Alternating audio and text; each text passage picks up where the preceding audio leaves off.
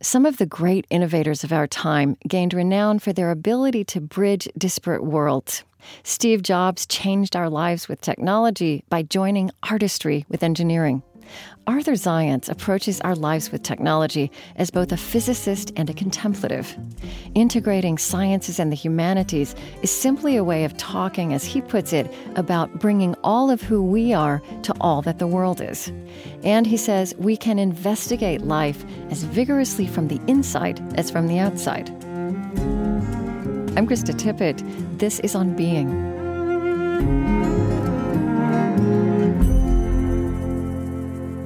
I spoke with Arthur Zajonc in 2010. He is an emeritus professor of physics at Amherst College. He has long drawn on an eclectic range of thinkers alongside his science, such as the 18th century writer Goethe and the early 20th century philosopher and educator Rudolf Steiner. Arthur Zajonc grew up reconciling a mix of cultures and ways of being in the world. His father was from a largely illiterate Polish immigrant family, his mother from a cultured world of Southern gentility. After childhood, he rejected the Catholic piety they did share. He sought meaning in science. But clarity, as he tells it, did not come in his first years in college, and that was made harder perhaps by the cultural turmoil of that era of the Vietnam War. Arthur Zajonc was about to flunk out when he turned a new corner after an unexpected conversation. There was one professor of physics who seemed rather interesting, uh, older gentleman. He opened up about his own spiritual quest, if you will. Mm-hmm. So here's the 60 year old, eminently sensible physicist at the University of Michigan.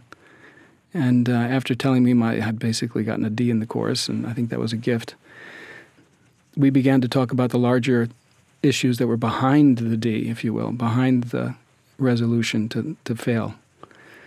And as a consequence of that, a whole set of readings, literature opened up because he had been a long time meditator himself. Okay. And so had a form of contemplative spirituality that began to make sense in terms of science. And it was a Western contemplative tradition that he was working with, which was also attractive to me because I was in love with Plato at the time. Okay. Not not so not so engaged and interested in the Asian traditions. Uh-huh. Now, was he the person who introduced you to Goethe? He introduced me to another professor uh, who was a German scholar. And uh, so it was through him that I became especially active and interested in Goethe's color work. I read all of the stuff that had been translated, and uh, gradually made my way into a real, you know, sort of love affair with this extraordinary genius. Uh, sometimes controversial in his own his right. own way, but you know, nonetheless, uh, fabulous mind to track. And then that that especially his interest in science, Goethe's interest in science, which is so different from the conventional science I've been learning. Mm-hmm stimulated me to broaden my conception of science and to start reading in the history and philosophy of science and so, so that on. brought you back around or kept you kept you in science completely reframed everything i was learning it was like the same classes on quantum mechanics or electromagnetic theory all of a sudden started to make sense it was as if i was mining each of these courses for a kind of nugget of gold which probably had already always been there but now i knew what to look for somehow mm. to situate this striving after a physical understanding of the world around us in a much larger ethical, moral, spiritual context uh, that was part of the human enterprise and no longer just an isolated bit, but something integrated into all of our human concerns. And that was of huge, you know, kind of revolutionary significance for me personally. And and it's something I still hold on to that I think we often decontextualize right. the knowledge that we that we study or teach to our students. And as a consequence, they don't see themselves how to connect it to the rest of their lives. Right.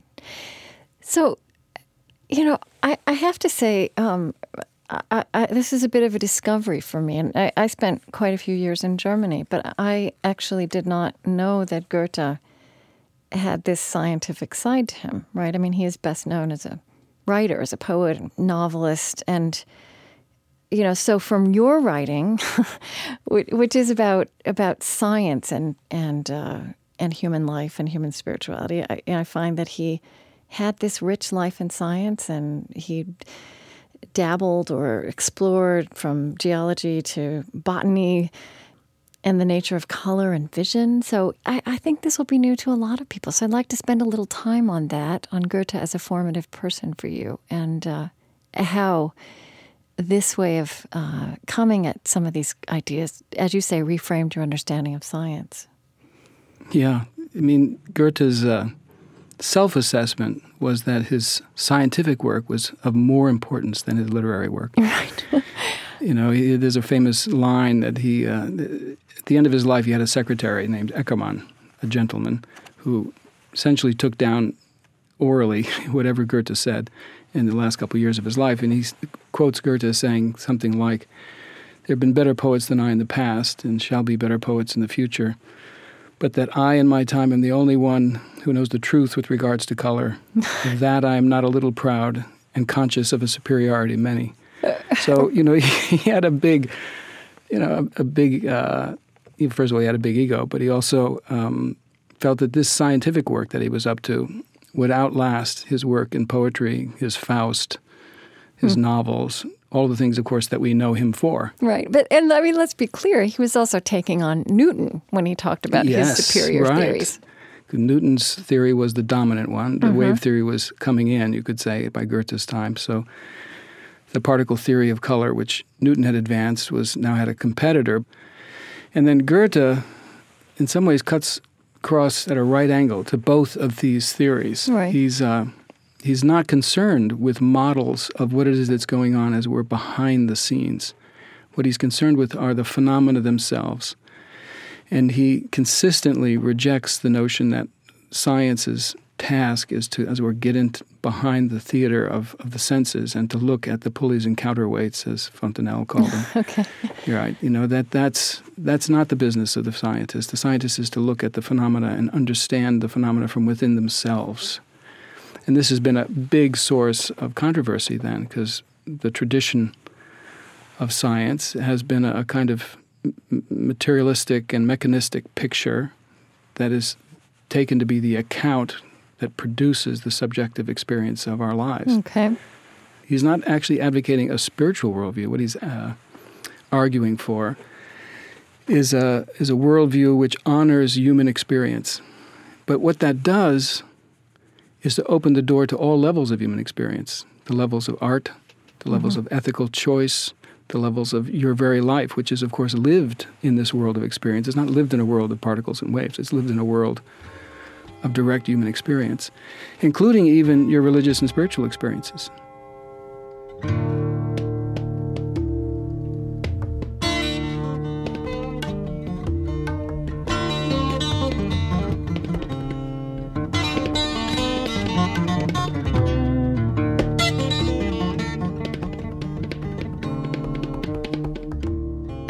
Want to clarify something that. Um, so when you're, you're talking about color, we're talking about Newton analyzing the prism or others analyzing, but but as you say, what, what they're really talking about is light. And I mean, just the way Goethe said, um, this is some lines of his: "Colors are the deeds and sufferings of light." yeah, die Taten und Leiden, the deeds and sufferings of light. Uh huh.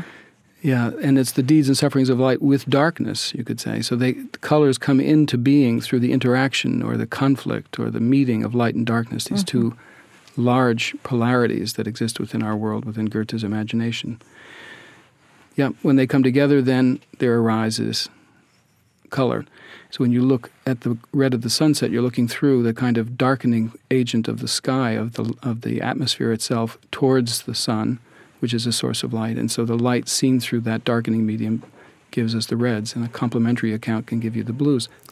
And and that perception itself isn't isn't he also saying is part of that picture of, of, of what's happening, of describing the reality of color and light. Yeah, every discovery in science, people have a wrong kind of idea of how discoveries happen in science. They, they think you kind of calculate your way towards the discovery never works that way. You know, you may Im- embed yourself in the math, you may study it thoroughly, or you may work within the lab context and have data sets that you're poring over.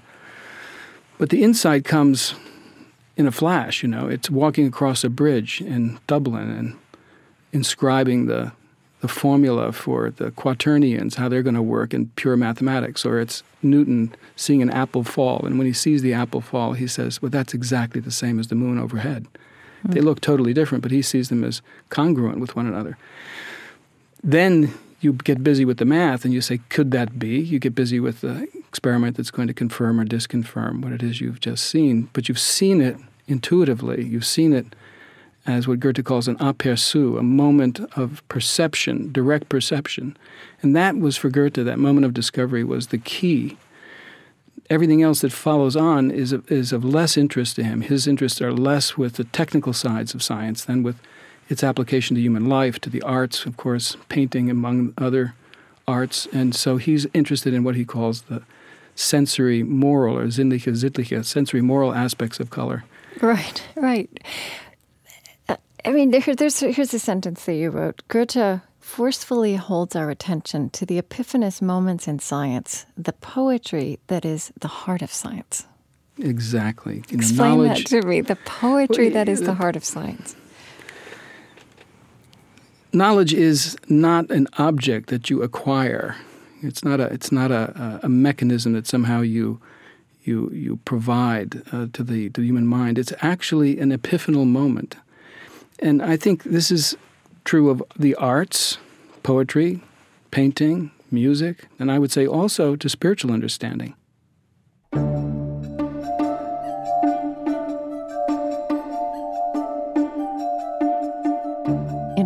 Minute unedited conversation, Arthur Zajonc and I also spent some time discussing the fascinating ways in which Goethe's ideas about subjectivity in science are finding reflection in the fundamentals of relativity theory and quantum physics.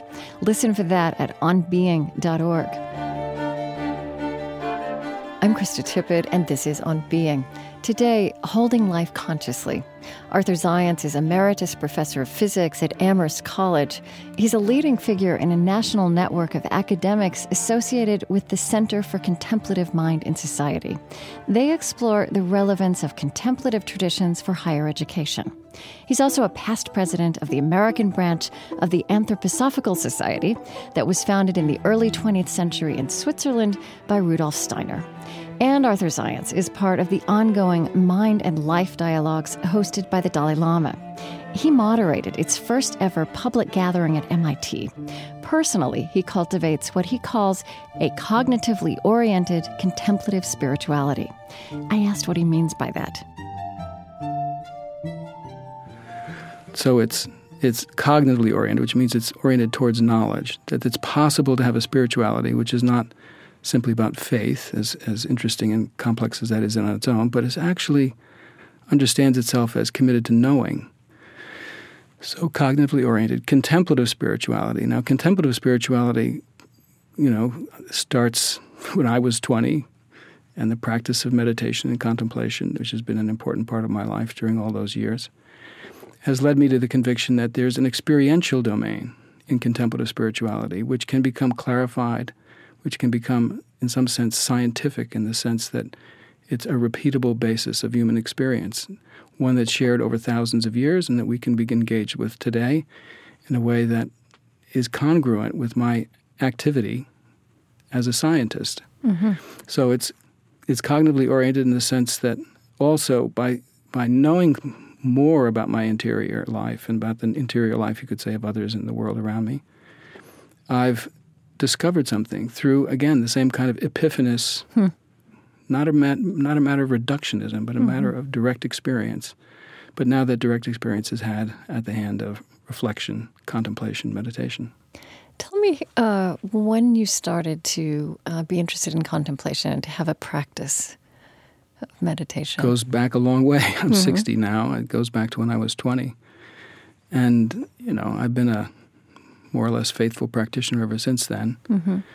and uh, have learned a great deal from both the Western contemplative traditions and more recently f- from my Asian and Buddhist friends about meditation as well. Mm-hmm.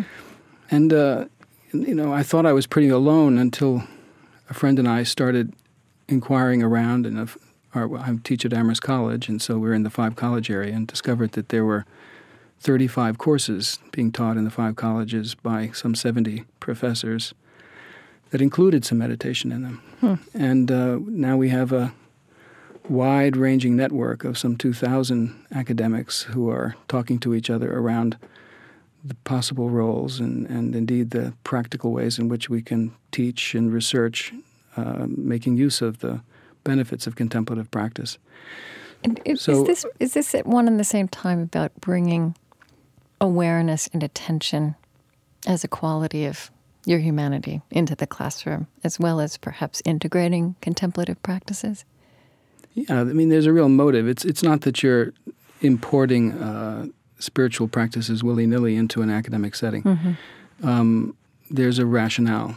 Uh, of course, students have their own either agnostic, atheistic, or religious beliefs. That's that's their that's their privilege and and uh, responsibility in a certain mm-hmm. sense. But the contemplative traditions have been extraordinarily successful, it seems to me, in cultivating attention.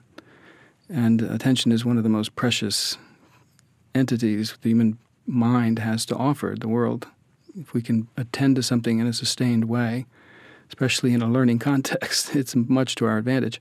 The other, you know, big gain is if there's an emotional balance, and this is another set of practices which are Right. Common to the various traditions that one basically creates a healthy mind. So one has both a healthy mind and an attentive mind that one brings to everything that one does is, is a great benefit. There's that phrase um, that I've heard Buddhists use: uh, mental hygiene. Right. Yeah, right. You know, and it's not just uh, 60 year olds that need it. When you're 20, you probably have more need But you know, when than- you say it that way, it it, it, it sounds um, like it belongs in a place in an alongside academia where the mind is being cultivated and trained. Oh, I, I, I think so. And uh, if, if science is, as I'm saying, you know, born out of these epiphanies, then I think the reflective and contemplative has a lot to offer, not only as a hygiene uh, for student life or as cultivation of attention, but even as a mode of inquiry, even as a, as a way of knowing, which is, after all, the central project that universities and colleges are engaged in. Right. I kept thinking as I was um, reading you and reading about you about how intrigued Einstein was with Buddhism. And you know, it, it's hard to pin down exactly what he said about Buddhism, right? Or or what he even knew about it, but he does seem to have had a sense that Buddhism might be a religion that could bring together what, what he saw as the best of science and the best of human spirituality you know, when I talked about that to people, I, I often point at the mind life dialogues that the Dalai Lama has been conducting for years and that you've been part of. If let me just ask you ask it this way. If if Einstein had been part of these mind life dialogues, I mean, and if he knew what you know about contemplation, what do you think would intrigue him? What would he find resonance with in Buddhism and being a physicist?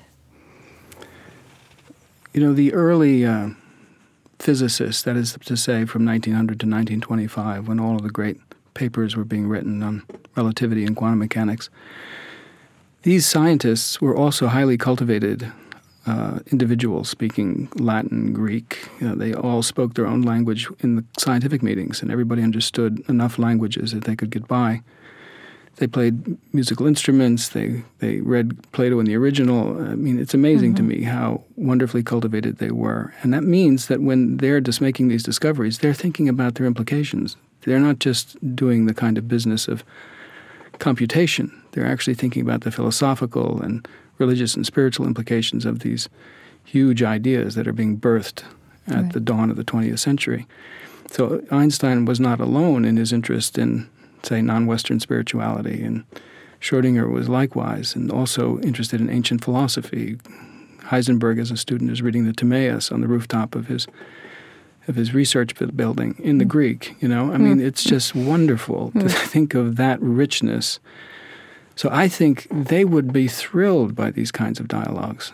You know, when we did the dialogue at MIT, which I moderated, Was that in 2003, 2004? Yes, exactly. So here are a thousand scientists and scholars And what's it called? Investigating the mind, right? investigating the mind, and you had uh, a sweet, you know, a wonderful lineup of the best mind scientists on the planet, at least that we had access to, and on the other side, the best Buddhist scholars and practitioners in the middle of Dalai Lama, acting as a kind of convener of a conversation. And what one had a, a feeling that was going on was this was long overdue. Hmm. This meeting between these two great civilizations and and aspirational kind of educational and research cultures, and they're both trying to investigate the mind. One using external means, you could say the the means of a technical neuroscientific investigation, and the other using meditation and the inquiry of the mind directly through direct experience of cultivating mm-hmm. attention and the like. And they had a tremendous amount to offer one another. And the whole audience, these thousand scholars, and it was webcast throughout the MIT campus. And I know from talking with students there, it was followed with great interest. It was like a celebration, you know. It's been 2,500 years of Buddhist practice, 400 years of Western scientific accomplishment. Why has it taken so long? And to imagine Einstein, Heisenberg, Bohr, Schrodinger up on the stage, it would be great and not so far fetched.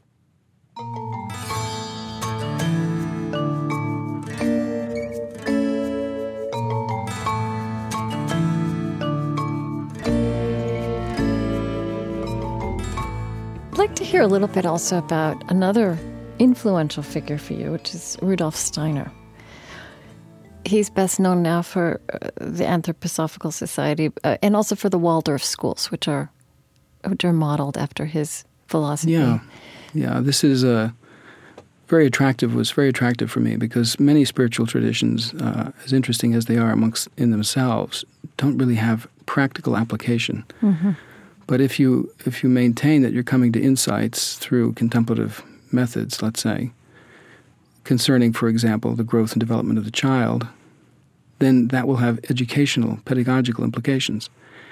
And indeed, in 1919, he was asked, and he accepted the, the task of working with a group of individuals to start a new kind of educational system in the post war years, post First World War. When Germany was in ruins, and there was a real sort of revolutionary spirit in the air, and he was asked by a factory owner to help teach the children of his hmm. factory workers that was the Waldorf Astoria cigarette factory. so that thus the name Waldorf Schools. oh, I didn't realize that. It's a great yeah, story. So, so now there are over a thousand schools around the world, all making use of a pedagogy which is based on a not only physical or psychological understanding of the growth of the child, but a, a spiritual understanding of the development of the child as well. So that's one area. Biodynamic farming, which uh, is another, it was one of the very first organic uh, farming movements, and uh, that was another one he participated in guiding, guiding and, and lecturing. Medical initiatives, also areas in medicine. Hmm. Uh, he's done a lot with. Well, see, I mean, my daughter attended a Waldorf school, which was a fantastic experience for a couple of years, and um, but I had no idea that he had that his background was in science. That he began as a science. Uh, yeah, he went to the Technical University of Vienna, which would be like MIT. Right, the MIT and, of Austria. The MIT so, of Austria. You know, we were talking about light um, at the beginning of our conversation, which is a great source of scientific deliberation. And um, so Stein, Rudolf Steiner, spent a lot of time talking about light's spiritual qualities, right? About yeah, light um, having moral effect. I mean, you, you mentioned that about Goethe too, and we didn't go into it. But talk to me about that it is an interesting phenomenon, right? If you just look at, you know, here you are, you and I are both in the studio lit by lights, and yet we don't see the light itself. What we see are all the objects that are illuminated. So for Steiner, um, that was not just a metaphor for something. It wasn't just a, a kind of symbol or set of observations, but but actually pointed to a deep spiritual dimension. And it's experience that anyone can have. It's not a privileged experience but it's a set of experiences of not just a sensory world, but now what he would call a supersensible world. And the very first domain that one steps into, and this is often reported in the mystic and contemplative literature, is a domain of light. Mm-hmm. That one, if you think even of Plato's scene of the cave, that one steps out of the cave and into a world of light that takes some time to get used to, as Plato describes. So it's not something you immediately understand where you are, but nonetheless, it's something you can you can make your way towards through through practice. That, that, that's the thing in these spiritual visions. We do think of light itself as being visible, right? That you see the light, right? I saw the light. Yeah. That's a phrase. But as right, you point right. out, that if you don't have an object for light to fall on, in fact, we only see darkness. Yeah. So the uh, the contemplative becomes an avenue not only into a kind of interiority for ourselves, you know, our own moral and say lives of purpose and meaning and so forth that we we may brood over, which is something different than meditating, but it also there's an objective character to the contemplative inquiry, the kind that Steiner is interested in, where one's oriented towards the other, towards the world around us, towards nature. And uh, one comes to know, I think of it this way, that one comes to know the interior of the exterior, one comes to know the inside of every outside. Hmm. It's not only human beings that have an interior and inside, but that the world around us as well can be known inwardly. Strike a bell and you can listen to the sound, but you can also move towards the qualities that are more aesthetic and even moral in nature that deal with the sounding bell or the the particular color or that painting that's there or the music that you're hearing. Mm. So life is is uh, dense with those levels of experience, but we need to calm ourselves, get clear, get quiet, direct attention, sustain the attention, open up to what is normally invisible. And certain things begin to show themselves, maybe gently to begin with, but nonetheless, it deepens and enriches our lives. If we are committed to knowledge, then we ought to be committed also to exploring the world with these lenses, with this method in mind and heart. You know, otherwise we're we're kind of doing it halfway, and then when we go to solve the problems of our world, whether they're educational or environmental, we're bringing only half of our intelligence to bear. We've left the other half idle or relegated it to religious philosophers. Hmm. But if we're going to be integral ourselves, you know, have a perspective which is whole, then we need to bring all of our capacities to the issues that we that we confront, spiritual capacities as well as more conventional sensory-based intellects and the like.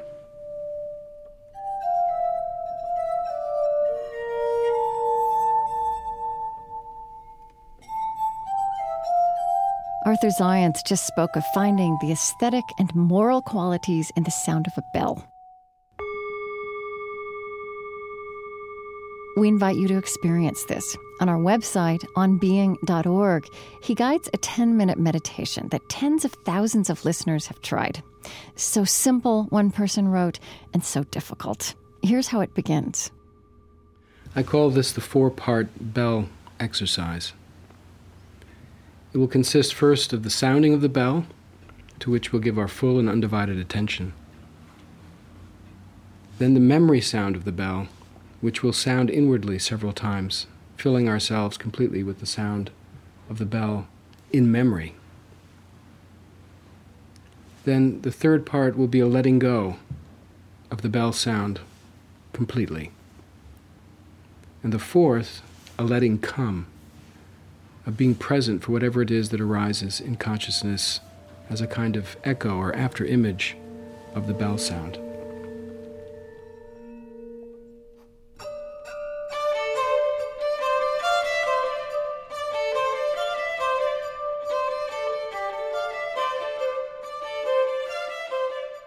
Coming up, what contemplation might teach for our lives with technology and for Arthur Zajonc's life now with Parkinson's disease.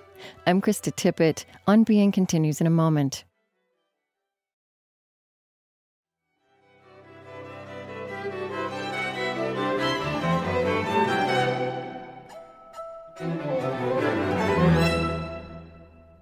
I'm Krista Tippett, and this is On Being. Today, holding life consciously. My guest is Arthur Zajonc. He is emeritus professor of physics at Amherst College and a leading figure exploring the relevance of contemplative traditions for higher education. He's also a longtime meditator himself, most intensively in a tradition modeled by the 20th century Austrian philosopher and educator Rudolf Steiner.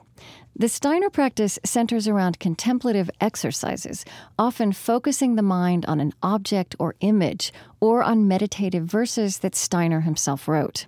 Arthur Zajonc has been talking about how contemplative practice helps him integrate the intellectual and sensory aspects of science as well as life. This, for him, is not only a critical task of being human, it's also necessary for engaging the contemporary world in all its complexity. You know, one thing you've pointed out is that technology, as it's evolving, as it becomes more sophisticated and often more minute uh, and hidden, is separating us all from the sensory. From, it's disembodying what science used to be, or just at, at the basic sense of how things work. Yeah, technology is a is a is a wonderful subject. Uh, I've taught courses on technology and culture and the like, and it's uh, you know in the in the mythic traditions you you had the priest who was or shaman in the traditional indigenous cultures. But someone of equal stature in those communities was the blacksmith, the, the technical hmm. person, if you will, right. on, on, in the cultures. And, and that stands for something. In other words, there's a long lineage of technology and craft that has become increasingly dominant and in certain ways overshadowed many of the, I would say, overt spiritual dimensions of our lives. So we live within a world that has become increasingly technical, but also increasingly secular, increasingly uh, a technology without recognition of its inherent uh, human and even spiritual possibilities. And so, as a consequence, it seems to me that the technologies that are developed are developed in a certain sense blindly, uh, without a real understanding of their full effects, their full power, not only in practical ways like environmental problems and so on that they may cause, but also psychologically and their effects on human consciousness, especially the consciousness of children. Mm-hmm.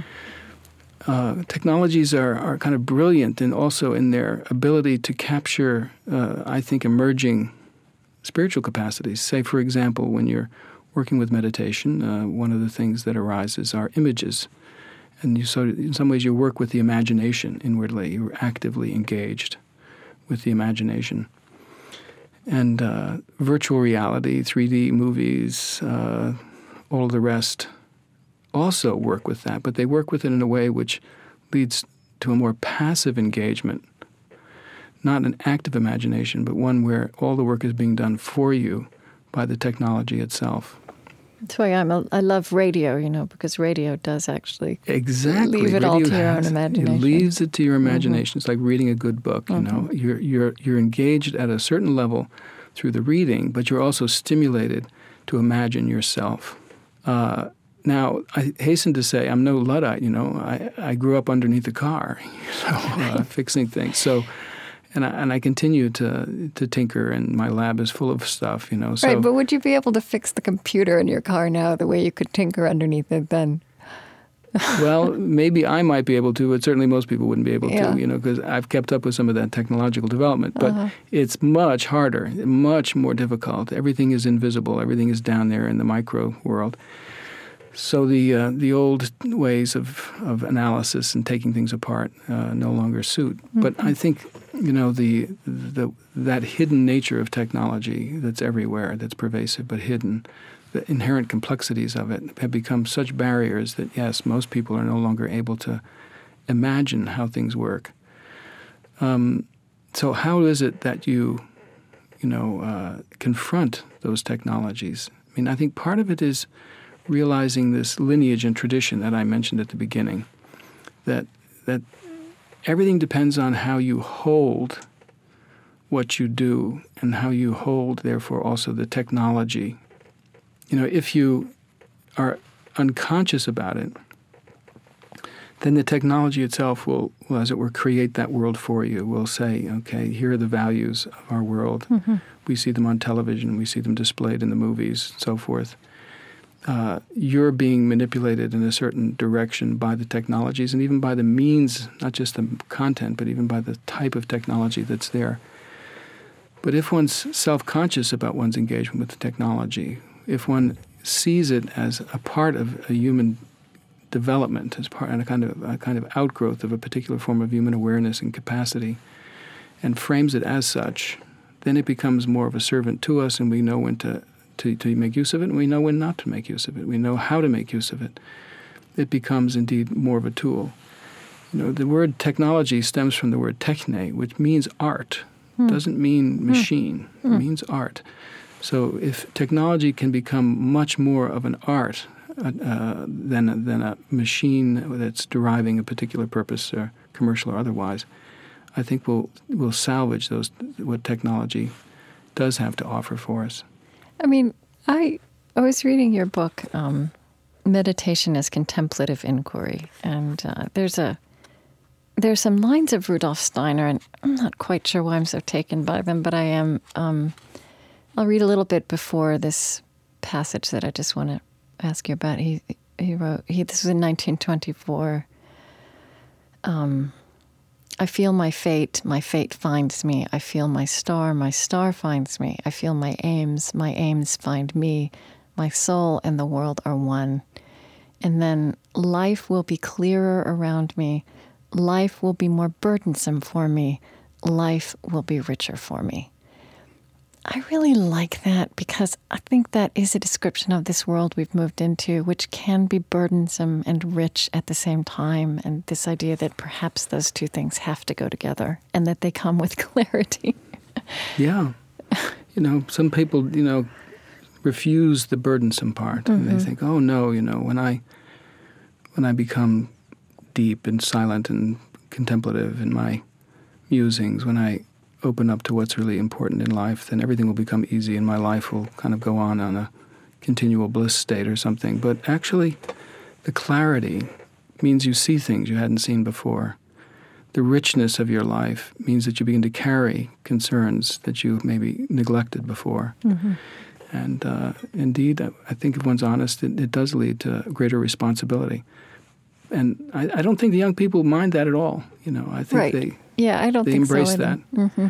So that's that's that's the good news. You know, the first part of that quotation, which had to do with "my fate finds me" and the like. Mm-hmm. That's something which, you know, is a perennial question for each of us. You know, how is it we we guide our lives and conduct our lives? Uh, where do we find our next step?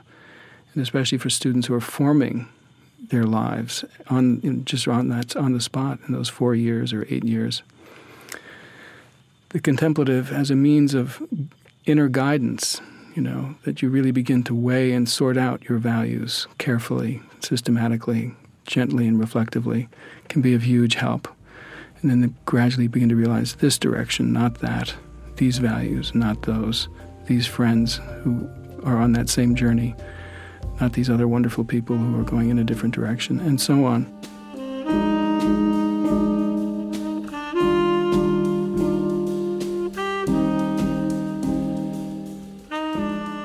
I'm Krista Tippett, and this is On Being. Today, holding life consciously with physicist and contemplative Arthur Zajonc.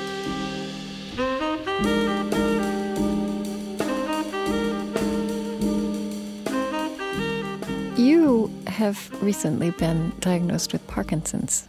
Is that right? Yes, that's true. And I think that's a pretty recent diagnosis. Is that correct? About so, a year ago, yes. A year ago. So, how is this contemplative practice, this capacity you've honed to keep asking the question of what guides you, um, how, how is that intersecting with this experience of this illness? That's a great question and one that's uh, unfolding with time. Mm-hmm. Um, first of all, it's you know I, am a regular meditator, and so the first things you notice is uh, the, the effect of your contemplative life on tremor, for example um, I noticed uh, the following. There are two main types of meditation, and, and both of them are part of my life, which one is a concentration, and the other is a, what I call open awareness. It's a very open presence. In the concentration phase, tremor is actually worsened. Is that it's, when you're uh, concentrating on a reading or an image? Exactly, mm-hmm. exactly. You you have a line of poetry or a, from scripture or an image, mm-hmm. and you bring your full, undivided, single-pointed attention to that content. Uh, but as you, as it were, strain mentally to do that, the hand begins to tremor more. Mm. Um, and then when you release the image and become very still and quiet and open yourself wide the hand slowly calms to the point where indeed your whole body feels at ease and the tremor disappears. Um, interesting. So there's a kind of, you might say, phenomenology of the body in relation to meditation, which I hadn't fully appreciated before. But I can see that the mind and the body are so delicately attuned to one another that these practices uh, affect the Parkinson's state itself. Mm-hmm.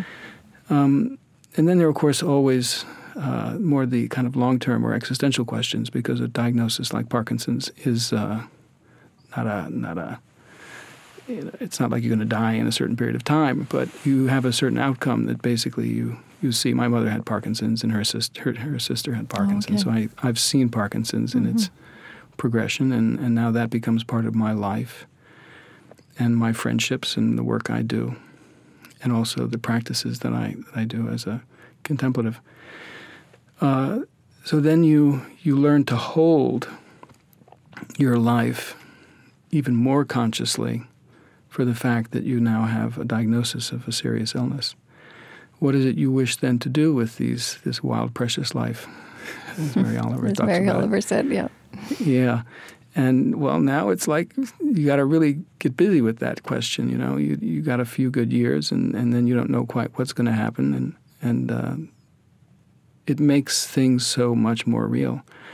I'd say the place where it's the most real of all is through friendships. You know, when I'm on my own, it's it's uh, a condition I carry every minute of the day. Uh, but when I'm with a friend, that friend sees me as a person they love, but also a person who is likely, you know, coming towards the end of a of a span of creativity in life. And so their, their relationship to you is intensified in ways that are hard to describe, but very precious. So I'd say that aspect, the aspect of, you might say, the communal, uh, social aspect of how to not only I hold the condition that I have, but how is it my friends hold it as well, is something of true value, truly precious. Is, is there a learning that you take from that from that experience in meditation that that spacious openness helps and that concentration is, is there anything that you apply to the rest of your day through that? Or is that is that too much of a stretch? No it's not too much of a stretch. In fact um, here's so here's how i think about it. Okay. You know when i when i fall asleep the tremor disappears. That's the way parkinson's works. Um, in other words, there's a state of awareness that's something like sleeping that is called meditation. But it's like sleeping only in the sense that you've crossed a threshold of consciousness, but in this case, you're staying awake. Mm-hmm. I don't know if that makes sense. So it's like being awake in your sleep. Yeah. Uh, so you you calm, especially in that open state of awareness. You calm yourself. You feel a shift taking place. You maintain a vivid awareness. And at that same time, everything kind of calms down to the state that you're familiar with in sleep. So here's the here's the here's the question I pose to myself, mm-hmm. you know. Is it possible to be alive, active in the world, and yet have such calm, such kind of inner openness and presence that one can lead a life, at least in part, that uh, is an expression of that quality of meditative quiescence that's on the one hand quite alert, mm-hmm. and on the other hand completely at ease, completely at rest. Uh, so it's a little bit like bringing the, the sleeping life into the day life, right. and and I'll keep you posted as okay. to whether that comes out all right or not.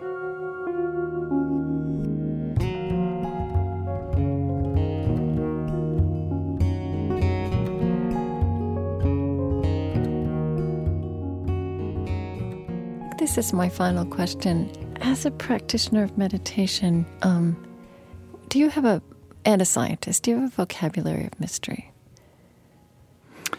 Yes. Um, so here's my take on that word. Um, number one, mystery can sometimes be used as a way of deflecting real inquiry to say, well, we just mm. have to resign ourselves to it's the mystery. It's a mystery. Okay. It's a mystery. We should leave it be. We should just let it go. Now, the scientist in me says, no, that, that's, that something is not right with that, that interpretation of mystery. It's too easy. Rather, what I think we need to do is to recognize that no matter how deeply we engage the world, no matter how far we manage to penetrate into the mystery, there will always be more mystery. It's always deeper, it's always bigger, it's always wider than our possible imagination at any given moment. But it's always an invitation. The mystery is a kind of invitation in. It's not a wall hmm. before which we have to give up, but rather a kind of uh, find the door, where is that little chink that allows you to, to peer through and then gradually to open up and find resources and capacities in yourself to to take a little step or to re- put the horizon a little further further away. You know, it's like when you you have a horizon around you. It's given by how high up you are on the earth. Hmm. I think the contemplative dimensions of life help us do that. To say there are capacities or points of view or places we can put ourselves that allow us to engage the world more broadly, more widely, see further. And it doesn't take anything away from the world because there's always another horizon. There's always a, a further distance. I like that juxtaposition of engaging mystery and engaging the world more actively. That yeah, mm-hmm. yeah. That, that um, to stand passively before the world, you know, um, to allow it its due is is one pole, you know, to be receptive, to be um, open, uh, to be gentle.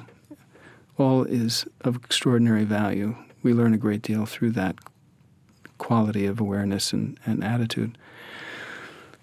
But we don't need to be reminded very often of the sufferings of the world, of the needs of others, uh, of the responsibility we have to be active and to be active with our full humanity, all capacities mind, body, spirit, everything. And that each of them requires cultivation care of the body, care of the soul, care of the spirit, if you will.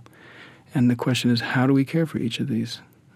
So that when we do act, we don't act with partial information, with only part of who we are, but we bring all of who we are to all that the world is.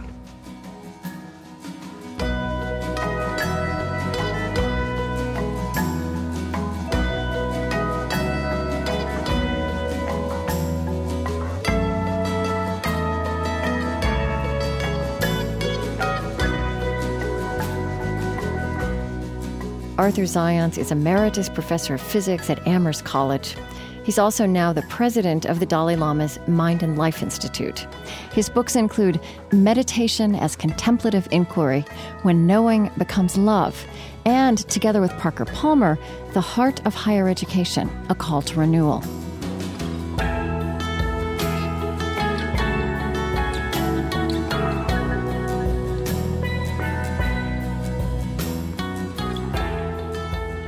As we prepared to put this show on the air, we learned from Arthur Zajonc that he's in discussion with neuroscientists about formally investigating meditation for people living with Parkinson's disease. In the meantime, he writes, My practice continues to be a source of support for my illness. He was introduced to Western contemplative forms before Asian Buddhist forms. Across the years on this program, we've experienced other gracious lives formed by a variety of practices. And at onbeing.org, you can find a few guided meditations that have been popular with our listeners. Arthur Zajonc's guided bell sound meditation is there.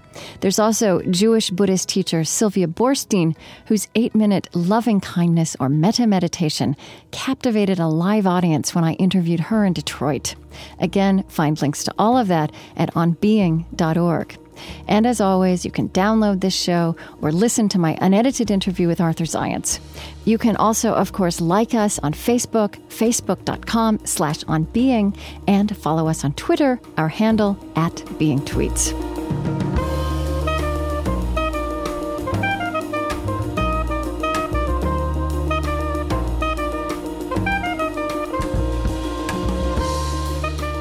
On Being is produced on air and online by Chris Heagle, Lily Percy, and Stephanie Bell.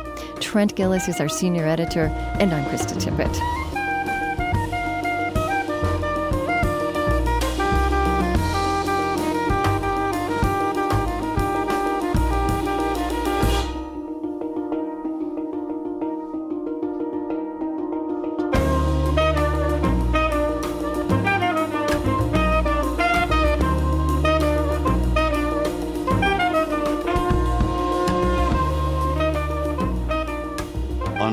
Krista Tippett public production, distributed by American Public Media, and is supported by the Ford Foundation, working with visionaries on the front lines of social change worldwide at fordfoundation.org. On Being is extending its reach throughout America with support from Lilly Endowment, an Indianapolis based private foundation. Next time, a mathematician, Keith Devlin. What most of us learn in school, he says, doesn't begin to convey what mathematics is. Not primarily a matter of abstract equations, but a deep reflection of the inner world of the human mind. When you're doing mathematics, what you're really learning about is how the human mind encounters and makes sense of the world. Mathematics is a lens through which you look at the world, but in a deeper sense, it's a mirror through which you look at yourself in a very abstract and penetrating way. That's the next On Being. Please join us.